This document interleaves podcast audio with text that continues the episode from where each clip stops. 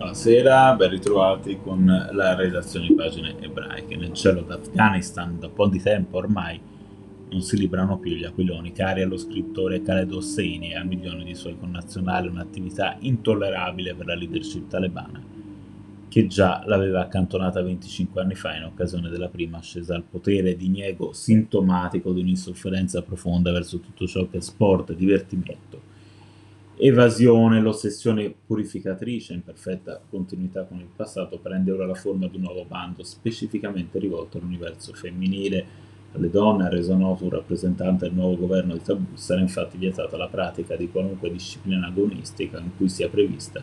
l'esposizione di facce e corpi, non un fulmine al ciel sereno, ma qualcosa di tristemente atteso da giorni e che potrebbe essere il preludio a nuove persecuzioni verso chi, faccia e corpo, li ha messi al servizio di una causa importante come le atlete della nazionale di calcio ambasciatrici di una possibile emancipazione,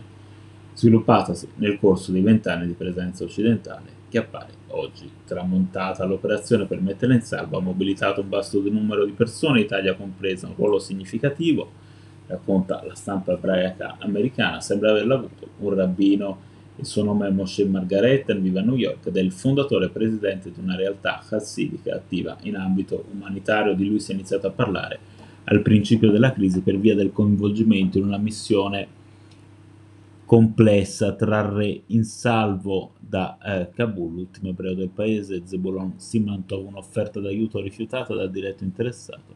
che, esponendosi a un grave pericolo personale, almeno in un primo momento ha preferito restare nella capitale, salvo poi lasciarla in modo avventuroso. Le ultime notizie lo danno infatti in salvo, oltre confine e forse in viaggio verso gli Stati Uniti. Ciò non ha comunque distolto il rabbino dal suo impegno anche attraverso una raccolta fondi che ha permesso lo stanziamento di risorse significative a beneficiarne alcune calciatrici, ma anche altre categorie a rischio, in particolare donne e bambini. I miei nonni, dice Rabbi Margaret sono sopravvissute alla Shoah fuggendo dai nazisti, la mia famiglia ha sperimentato sofferenze non dissimili da quelle che queste persone stanno vivendo oggi per aiutarle. Abbiamo il dovere di fare tutto quello che è nelle nostre possibilità. Il rabbino non ha voluto fare nomi e cognomi. Khalida Popal, l'ex capitana della nazionale femminile, è anche un simbolo del movimento calcistico d'Afghanistan. In un tweet ha parlato di aiuto incredibile in questo sforzo congiunto per salvare le vite umane in questi giorni di eh, sofferenza, una bella storia di solidarietà. Grazie per essere stati con noi, buona serata.